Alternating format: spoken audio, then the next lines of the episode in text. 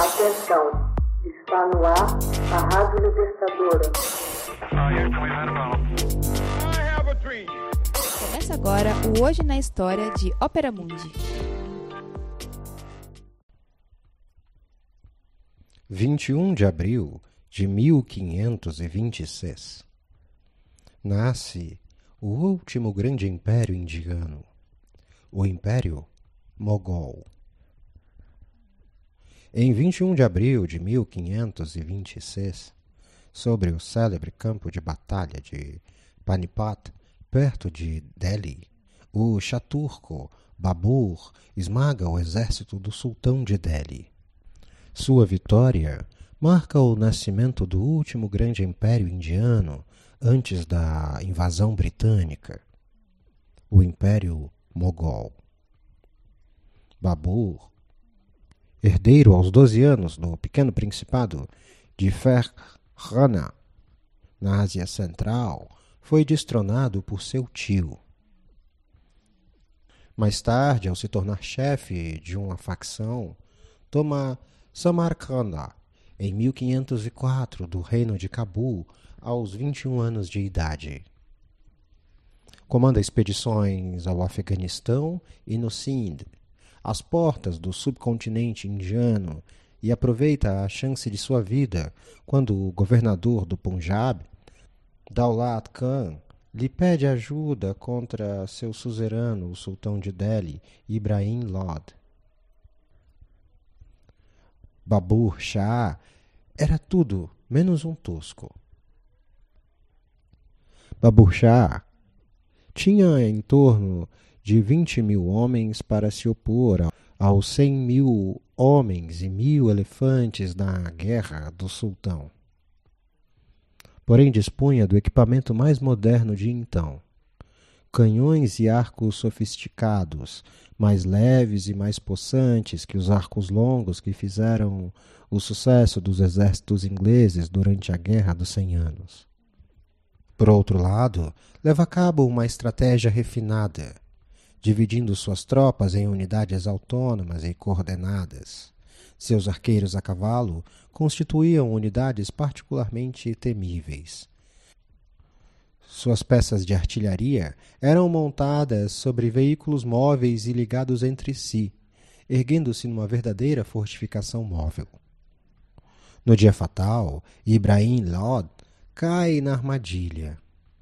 Atacando de frente e desordenadamente, lança suas tropas no gargalo entre a cidade de um lado e a trincheira do outro.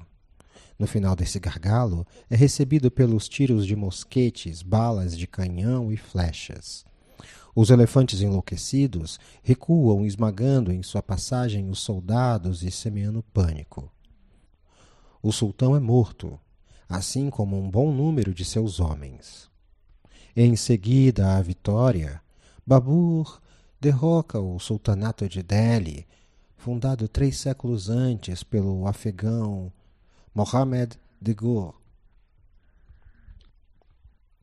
Completa seu triunfo batendo os príncipes Rajaput do centro da Índia em Kanauá no ano seguinte, em 16 de março de 1527. Por fim, expulsa de Bihar o herdeiro de Ibrahim Lod. O norte da Índia passaria por completo doravante ao seu domínio. Babur funda a dinastia muçulmana dos mogols.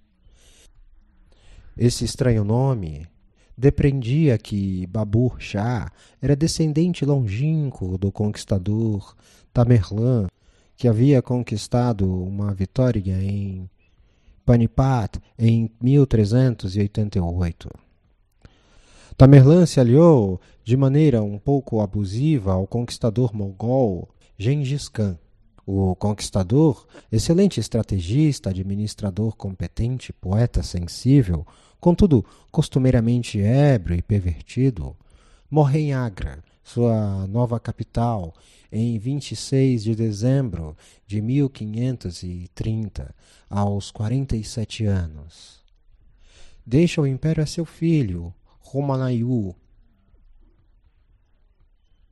Os mogóis reinariam na Índia do Norte até o final do século XIX, antes de deixar o espaço para o Império Britânico das Índias. No entanto, os principais representantes da dinastia, qualificados de grão-mogóis, desapareceriam em Aurangzeb em 1707. Seu mais ilustre representante, Akbar, chegaria ao trono em 27 de janeiro de 1556, deixando como lembrança a imagem de um imperador tolerante e esclarecido, coisa rara no século XVI. O Império Mogol seria a origem de uma brilhante civilização indo-muçulmana. Os indianos cultivam ainda hoje a lembrança dessa época. O Taj Mahal é a sua mais célebre ilustração.